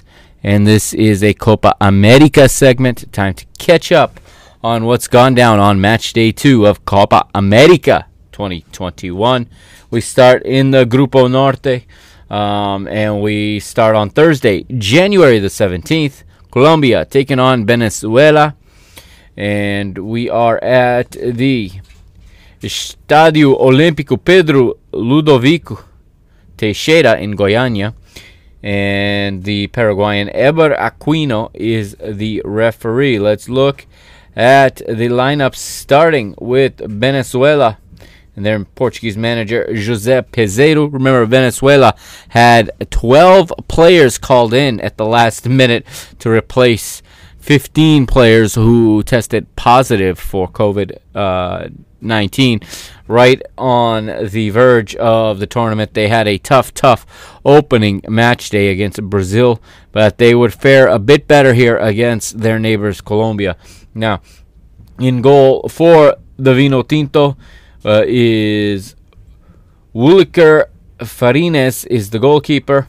Uh, five across the back for Peseiro. He's got Wide on the right, the wingback is Ale- Alexander Gonzalez. Uh, to the right center back is Francisco La Mantilla. The central defender is Luis Martinez. The left center back is Luis Del Pino. And Johan Kumana is the left wingback. Four in midfield, the two in the center is Bernardo Manzano and Junior Moreno, with Jose Martinez to his right and Christian Caceres Jr. to his left. And then the striker is Fernando Aristigueta up front. He's also the captain. For Colombia and their manager, Reinaldo Rueda. In goal is David Ospina, obviously, or David Ospina, longtime Colombia keeper. His four in the back in a traditional 4 4 2. Daniel Munoz, Yerry Mina, Davinson Sanchez, and William Tesillo are the four in the back, with the four in midfield. In the middle, it is FC Porto's Mateus Uribe partnering with Wilmar Barrios. The left back is Edwin Cardona, and the sorry, the left midfielder is Edwin Cardona, and Juventus's Juan Cuadrado down the right. Up front, you have you have Duvan Zapata of Atalanta, uh, yes, of Atalanta, partnering with Luis Muriel of Atalanta as well. So the Atalanta pairing up top for Colombia. Now, this match went nil nil, which was a phenomenal re- result for El Vino Tinto as uh, they pick up their first points in the competition. In a competition where just about everyone has them picked to be eliminated after this group stage. Only two teams will be re- eliminated from the group stage, remember, one in each group. And just about everybody has Venezuela picked for that role, given the reality that is within their team right now, and that they are almost an entirely second choice team. Um, possession in this match went 65 35 in favor of Colombia. Total shots 23 to 2 for Colombia 19 chances created for Colombia, one for Venezuela, but big chances only three to three to none, and Colombia uh, unable to to convert any of those big chances into goals. 502 accurate passes for Colombia, 219 for Venezuela. Colombia connected at it an 89 percent efficiency, while Venezuela 73%. Fouls were pretty much even, 14 to 13, slight edge to Venezuela. Um, again, the total shots 23 to 2 in favor of Colombia. Uh, 502 passes for Colombia, completed 194 of them in their own half, 308 in Venezuela's half.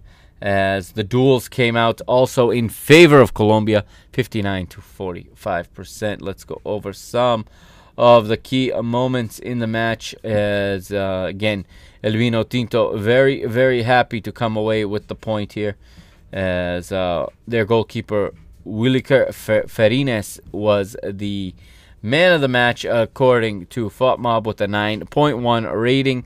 Fernando Aristigueta and Francisco Lamantia ended up in the referee's book with yellow cards for Venezuela.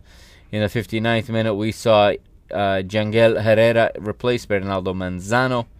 In the 62nd minute, uh, Colombia opted for a triple substitution. In came Hamilton Capaz, Luis Diaz, also of Football Club de Porto, and Miguel Borja, replacing Luis Muriel, Edwin Cardona, and Duvan Zapata.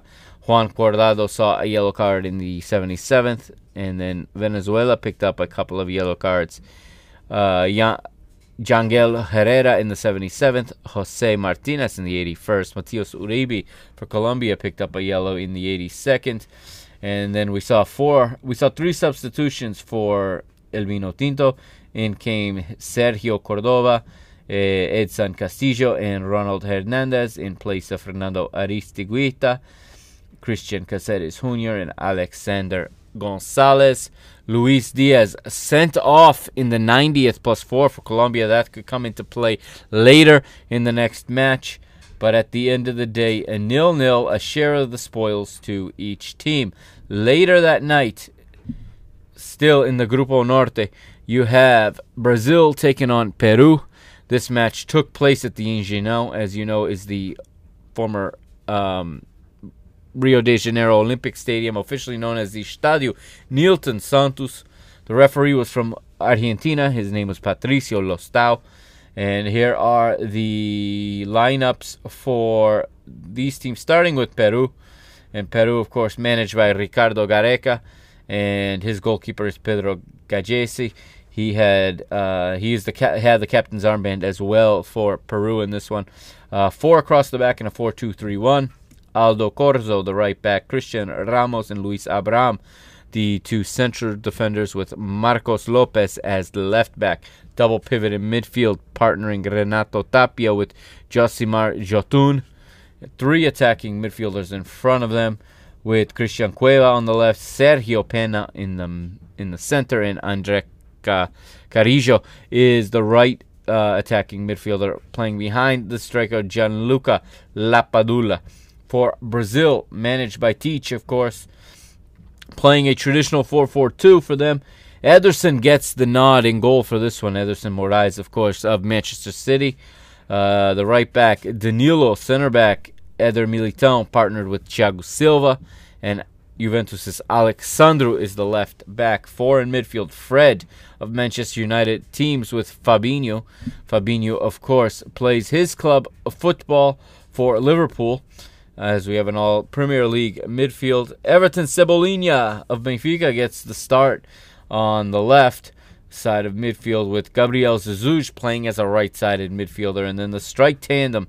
This is a little bit of a, a different tandem, but it is Neymar starting with um, his strike partner for the night from Flamengo, Gabriel Barbosa, better known to you and I and to the fans of this show who follow the Brasileirão as Gabigol. So that is Brazil's team. Let's take a look here and see how this match would play out. As it would be um, Brazil is coming off the heels of a 3 0 victory over Venezuela in, in match day one, which extended the Seleção Canarinha's winning run to eight matches in all competitions with a clean sheet in each of their last five matches. Neymar's uh, involvement in the side cannot be understated, with the captain involved with two of his side's three goals last Sunday, scoring once from the penalty spot and um, then assisting in Gabigol's um, Gabigol's tally for the third goal. It won't be an easy evening for Peru. We can't expect it to be. Who are playing their first match in Copa America as the odd number groups mean one team sits out each match day. One of the peculiarities of this year's edition of the Copa America. Uh, Ricardo Gareca's team come into the fixture on the back of a poor run of form, losing four of their last five, though they did manage a 2 1 victory over Ecuador in their last time out. The last time Brazil and Peru squared off, a Neymar hat trick condemned La, Blanc- La Blanquiroja to a 4 2 defeat in what was a thrilling match for any neutral. And now we, we move into Brazil make six changes from their convincing 3 0 victory over over Venezuela on Sunday. Tite looks for to freshen things up for match day two. A swap and goal, as I said, puts Manchester City's Ederson in place of of Liverpool's Alisson, while Thiago Silva and Alex Sandro replace Marquinhos and Renan Lodi in defense. Casemiro and Paquetá are replaced by Casemiro and Everton in midfield, and that's that's a typo. It is not Casemiro, it is Gabriel Jesus who uh, gets the start in midfield as opposed to in the attack. And we move on now as Brazil come out, and as you can imagine, Brazil are looking to put this match away early as they look to continue their dominance in this competition. They look the most uh, prepared, the most mentally um, ready team in this competition. They look more like anybody, more than anybody else, like a team that that wants to uh, lift this trophy. Of course, they almost went on strike before the first match, uh, due to this tournament is not very popular. Let's be honest. Even in South America, even in Brazil, this tournament is not very popular. Um, the stadiums are empty, and they're playing on the back heels of the Euro, which I think is hurting their image quite a bit because the Euros being played earlier in the day. If you live on this side of the world, you know, you get the Euros during the day, like we say in the Copa America at night. There's a burnout factor, even for South American fans, I think. Um, again, seeing football with no fans, seeing matches played later at night, every night it starts to where there is a there is a certain level of burnout that comes to the viewer. And even most of my South American friends are really not that into this tournament this year, as it, it just seems like a moot point, and it seems like it uh, most fans would have supported it being canceled. Of course, the Copa America also has a history of not always playing on a on a routine schedule or on a regular schedule. They seem to pop up here and there. We had remember a, they used to play every two years on the odd years after and before World Cups, kind of like the Gold Cup does now in in uh, Concacaf. And then sometimes they would play three years apart, and then they they in 2015. Uh, they announced that 2016 would be the Copa America Centenario. So they would play a Copa America in 2015, another in 2016. The next one would come in 2019. And then uh, last year, 2020, was supposed to be another Copa America year, which would put the competition on par and on schedule with the Euros and be played in that Olympic year in between World Cups. But then COVID 19 happened, so it was moved to this year. But they rebranded the tournament, whereas UEFA kept the Euro as Euro 2020. CONMEBOL decided that they were going to call it Copa America 2021. And that's where we stand right now. But the next one is scheduled for 2024. And going on forward from that, the plan is that it will be every four years. Now, I've said before, and my intention is to write a piece on this. And I think that Copa America, this one was different. They have, I don't like the idea of outside of outside uh, invitees from outside the Americas. I don't want to see Japan. I don't want to see Australia. I don't want to see Qatar play in Copa America. Okay, I want to see teams from the Americas. Now, as we can see this in this edition, a 10 team tournament doesn't make for a very good tournament. You have two groups of five, and there's a lot of games to just eliminate two teams. What they should have done this year, they didn't do this because it would have been a huge loss of money, and it would have been a lot fewer matches to put on television. And this is all about television and being able to sell rights. Okay, what Copa America should have done this year, from a football standpoint, not necessarily from a business standpoint, was they should have taken the bottom four teams. Okay and they could use World Cup current World Cup qualifying as the the the precursor. Uh, they could have used the last Copa America standings. They could have used uh, the last World Cup qualifying. They could use the FIFA rankings, whatever they want, to rank the teams from 1 to 10. Okay? What you do is you play a play in round. Team 7 plays against Team 10. Team 8 plays against Team 9. The two winners advance to an eight team tournament. And what you do is you do this Copa America the way UEFA did the Champions League a year ago. You play the quarterfinals on Sunday and Saturday of a week, and then Wednesday and Thursday the semifinals, and the following Sunday a final. You do it all in one week, single elimination. If if a team comes and plays one match, they come and they play one match, they get out of there, and it's done. That's what I would have wanted. That's what I think should have been done. I understand why it wasn't. Um, there are TV partners and media partners that want more matches than that, but I think that's what, from a competitive and from a sporting standpoint, would have given them a better tournament. Now, Peru are looking to put pressure on the hosts. We're in the third minute, launching it long to Andre Carrillo. Uh, but a lack of space in the Brazil defense forces play all the way back to, Gale- to Gallese and the Peru goal.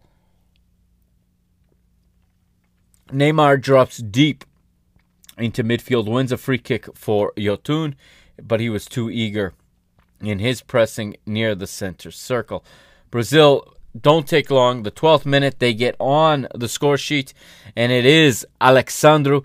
Okay, Brazil take the lead. Everton Cebolinha's initial cross is rebuffed, but not cleared sufficiently by Peru's defense.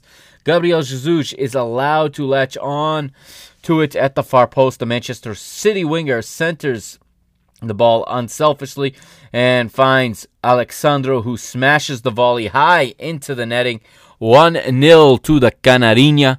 1 0 to Brazil. And it's a beautiful assist for Gabriel Jesus. Keep moving along here in the first half. A yellow card in the 23rd goes to Cristian Ramos of Peru. And it's more Brazil, this time Fabinho. Um, it's Neymar's corner, corner looking for Gabriel Jesus, headed away by Peru but only to the edge of the penalty area. And the, the Liverpool midfielder Fabinho has a second to set himself, strikes a dangerous effort for the far post, and misses just narrowly. And that will take us into the 44th minute where Josimar Yotun would see a yellow card for after diving at a, at a lunging challenge on Gabriel Jesus just outside Brazil's penalty area in order to stop a counterattack. 1 0 at halftime to Brazil. A comfortable, if not convincing, Brazil take a 1 and nothing lead into halftime. Alex Sandro's 12 minute strike is all that separates the two sides. Both goalkeepers have been relatively uninvolved as Brazil's only shot on target was the goal.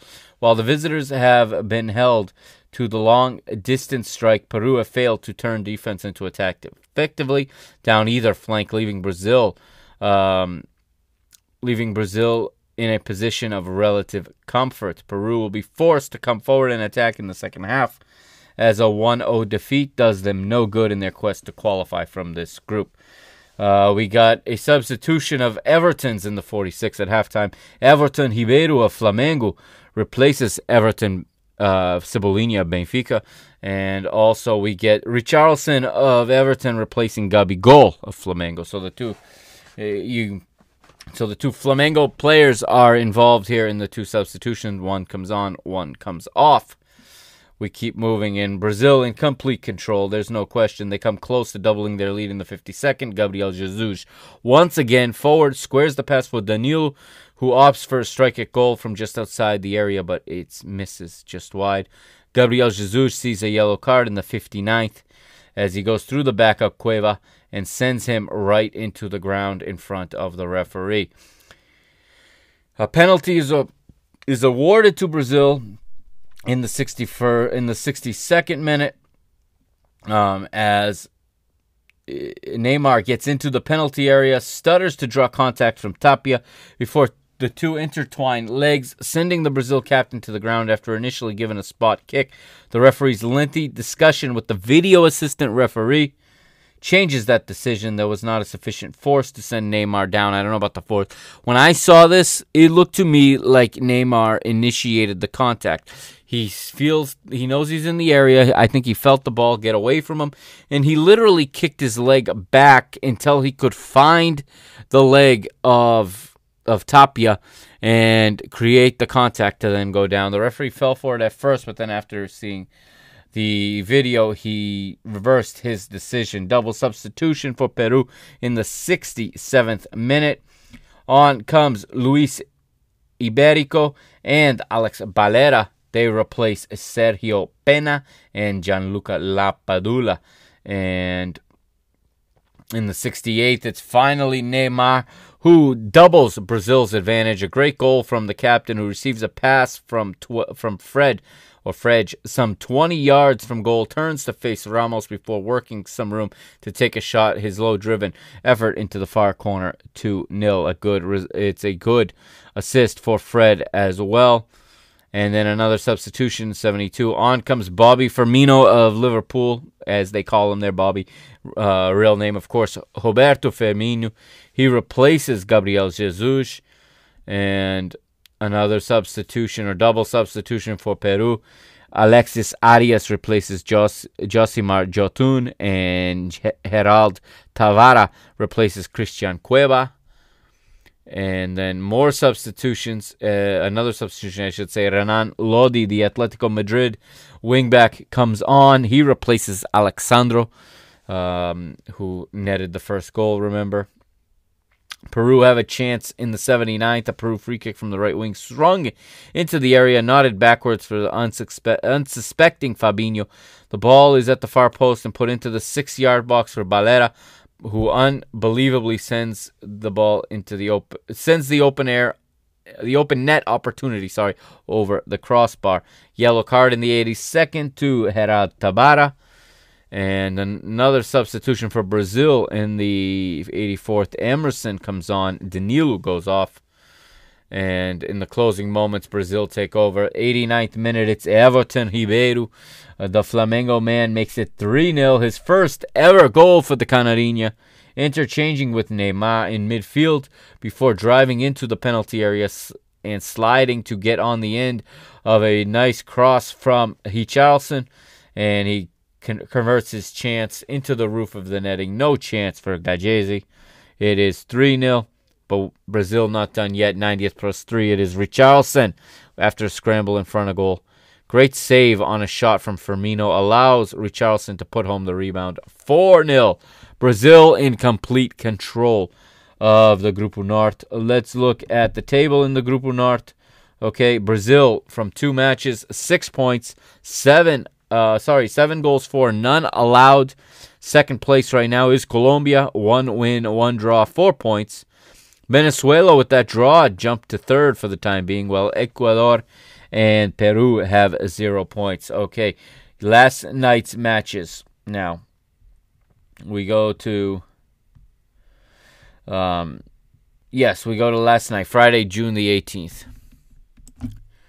First up is Chile versus Bolivia. Bolivia needing points because they don't want to be. They are everyone's favorite to to be eliminated from the Zona Sud in this one, and it is Chile taking them on. Of course, this match being played in Mato Grosso in Cuiabá, in the state of Mato Grosso, Brazil. Of course, Jesus Gil of of Spain is actually the referee. It looks like they brought in a referee from outside CONMEBOL and um, the lineups in this one. Uh, Bolivia come out in a 4-4-2 for their manager Cesar Farias, and the goalkeeper is Carlos Lampe. Uh, 4-4-2, like we said. Diego Ibanez is the right back. Jairo Quinteros and Adriano Justino, the pair of central defenders with Roberto Fernandez playing as the left back. In midfield, Ramiro Vaca and Leonel Justiniano are the pair of central midfielders. To the right, Erwin Saavedra, and to the left, Juan Carlos Arce. And the two attackers, Jason Chura on the right side of the of the attack, and on the left is Gilbert Alvarez for Chile, the 2015 and 2016 winners of Copa America. Their legendary goalkeeper Claudio Bravo is the captain, and he's in goal again in a 4-3-3. Flamengo's Mauricio Isla is the right back with Gary Medel and Guillermo Maripán in the center. Eugenio Mena is the left back. Arturo Vidal, Eric, Eric Pulgar, and Charles Aranguiz are the three in midfield, and the strong attack, led, of course, by another name that's been around for a long time, Eduardo Vargas, and his to his right is Jean Meneses, and to his left, Ben Brereton. Ben Brereton is the goal scorer in this one. He picks up the goal in the 10th minute. Not much else going on. Bolivia unable to to pick up uh, any kind of steam, and they drop another decision 1 0. And then in the nightcap, Argentina versus Uruguay, El Clásico de la Plata. And it is, it is, um, this one played, of course, in the Estadio Nacional de Brasilia, or better known as the Mané Garrincha Stadium. And Brazil's Wilton Sampaio is the referee. Here are the 11 for each team. For Uruguay, the goalkeeper, of course, is Fernando Muslera, longtime goalkeeper for, for La Celeste. Uh, Giovanni Gonzalez is the right back with Jose Gimenez and Diego Godin in the center. Those two have been playing together for about 52 years um, as the central defenders for Uruguay. Um, also, longtime partners at Atletico Madrid earlier in the decade. Matias Viña is the left back. He, of course, plays for Palmeiras. In, I believe it's Palmeiras in the Brasileirão. Let me double check that. Yes, he plays for Palmeiras. Uh, the four in midfield, Federico Valverde is the right sided midfielder. Rodrigo Bentancur of Juventus uh, teams with Lucas Torreira, who plays his club football for Atletico Madrid. He is on loan right now there from Arsenal and and actually it will be returning to Arsenal for the next season. Nicolas de la Cruz is the left-sided uh, midfielder with Luis Suarez and Edinson Cavani as the strikers. Argentina comes out with the goalkeeper Emiliano Martinez. Um, Nahuel Molina, Cristian Romero, Nicolas Otamendi, and Marcos Acuna, the four in the back. Uh, Rodrigo de Paul, Guido Rodriguez, and Giovanni Lo Celso are the three in midfield, with Lionel Messi, Lautaro Martinez, and Nicolas Gonzalez as the trio de ataque, or the three in the attack. And this match promised so much, but delivered so little. Um, possession um, went in the favor of Uruguay, 55 to 45 percent. Um, both teams pretty much matching each other on statistics, except Uruguay committed 21 fouls to Argentina's 11. Um, Luis Suarez involved in a couple of, of scandal scandalous um, tussles, if you will. But uh, it would be Argentina taking the lead early in the 13th minute from the foot of Guido Mar- uh, Rodriguez, excuse me, Guido Rodriguez, as uh, De Paul works a short corner. The soon to be Atletico Madrid player, Rodrigo De Paul and he plays the short corner to Messi. Messi beats his man, fires across towards the far post. Rodriguez gets the better of Bentancur and manages to put his header off the post and in 1 0 to the Albi Celeste over the La Celeste. Another assist for Lionel Messi. And um, we get we get a very chippy match the rest of the way. We get a lot of a lot of uh, duels. Argentina take the 1 0 lead into the halftime interval. Guido Rodriguez's far post header from Messi uh, from Messi remains the only difference in the match. Scaloni's side looked better to start the match, exposing the opposition's flank with pace via Acuna and Nicolas Gonzalez, while Messi is always a threat to win the ball at his feet. Uruguay have to uh, do have to cause do have cause, excuse me, to feel hard done after referee Wilton Pereira Sampaio denied Cavani a penalty after seemingly being sent to the ground by a Rodriguez challenge. But the truth is, Tabarez's men haven't yet done enough to disrupt Emiliano Martinez's clean sheet. Uh, substitutions will no doubt play a role, it says, in the second half. Uruguay potentially needing to a spark off the bench to get back into the match. Nandez and, Ves- and Vecino Vecino are reliable midfielders who can help progress the play. Looks as though the creativity of the D'Arrascaeta will be a requirement. The Flamengo man. Um, I was surprised he was not in the 11. I think he's one of the best 11 for for uh, Uruguay any day of the week. Um, and I think he should have started in that midfield. But uh, they'll no doubt seek to exploit. Uruguay will look to seek to exploit the spaces left behind as Argentina pile forward in an attempt to score with hosts of options. So, sorry, Argentina will no doubt seek to exploit the spaces left in behind by Uruguay, who are looking to get an equalizer, and they have a host of options to freshen up the look with people like Palacios, um, Angel Correa, and Angel Di Maria on the bench. A substitution for Uruguay at halftime. In comes Nahitan Hernandez. Out goes Rodrigo Bentancur. Uh, a yellow card to Giovanni Lo Celso in the 48th. And then more substitutions in uh, the 52nd minute. Ezequiel Palacios replaces Giovanni Lo, uh, Lo Celso. Joaquin uh, Correa replaces Lautaro Martinez. As again, we get very aggressive, very lots of fouls in this match. Uh, Lucas Torreira goes into the book in the 62nd for arriving late in the back of Palacios, earning himself a yellow card. Matias Vecino would enter, replacing Lucas Torreira after that, and Brian Ocampo replaces Nicolas de la Cruz. But uh, Uruguay having trouble going forward. Uh, Ocampo, who plays his club football for Nacional de, de Montevideo, where he made where he's made 56 appearances, scoring four goals in that time.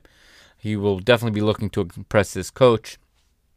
A s- counter made by Argentina. On comes Angel Di Maria. Off goes Nicolas Gonzalez, as well as Facundo Torres comes on for Giovanni Gonzalez, and that that is on the other side, of course.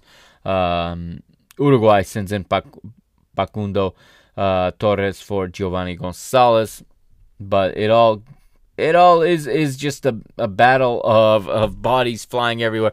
This at times re- re- resembled somewhat of a rugby match more than it did a football match, and um, it's the 32nd meeting between these two sides in Copa America, with Argentina holding the edge ever so slightly, 14 wins to Uruguay, who have 13. Um, and if you can do the math, that leaves that leaves about five matches that ended in draws. Yellow card to Brian Ocampo in the 90th. Um, a yellow card to Joaquin Correa in the in the 90th plus one. Eventually, uh, Nicolas Otamendi goes down late. Looks like he, he got a knee from somebody. Uh, Luis Suarez thought he was wasting time, stood over him. We got a big scuffle, and eventually, uh, the referee got it under control. Germán Pezzella enters for Rodrigo de Paul in the 90th plus three. And the referee will blow his whistle, and that Guido Rodriguez header in the 13th minute is the difference. Argentina 1, Uruguay nil. Three points to the Albiceleste. Let's look at the table in the Grupo Sud. As Argentina with four points lead now, although they are level on all accounts with Chile. Both teams have a win and a draw. Both teams have scored two and allowed one. Uh, they sit atop Paraguay, with one match played, one victory, are in third right now on three points, while Uruguay and Bolivia have zero. All right. Thank you for listening to this extended edition to this extended episode. If you're still with me at this point, you don't know how much I appreciate uh, your support and how much I appreciate you listening to all of this content. I know I have been cranking it out like a machine, and believe me, I am very tired at this point. But we will keep going. All right, we've we're through day nine of the Euros. We're in mat. We've completed match day two of the Copa America. Um, tomorrow night, okay, sat on, on Sunday, uh, June the twentieth. Uh, we'll have the normal, obviously, the normal um, Euro 2020 review, and then a bonus segment exclusive to the podcast again tomorrow night. I break down round five of the Brasileirão. We haven't talked Brasileirão in a few weeks. We're going to catch up tomorrow night, so be sure to catch that. Thank you again, Mr. Mike Agostinho here, signing off for another night. This is going episode 50 of Parking the Bus. I'll catch you next time here on the PTB Media Network.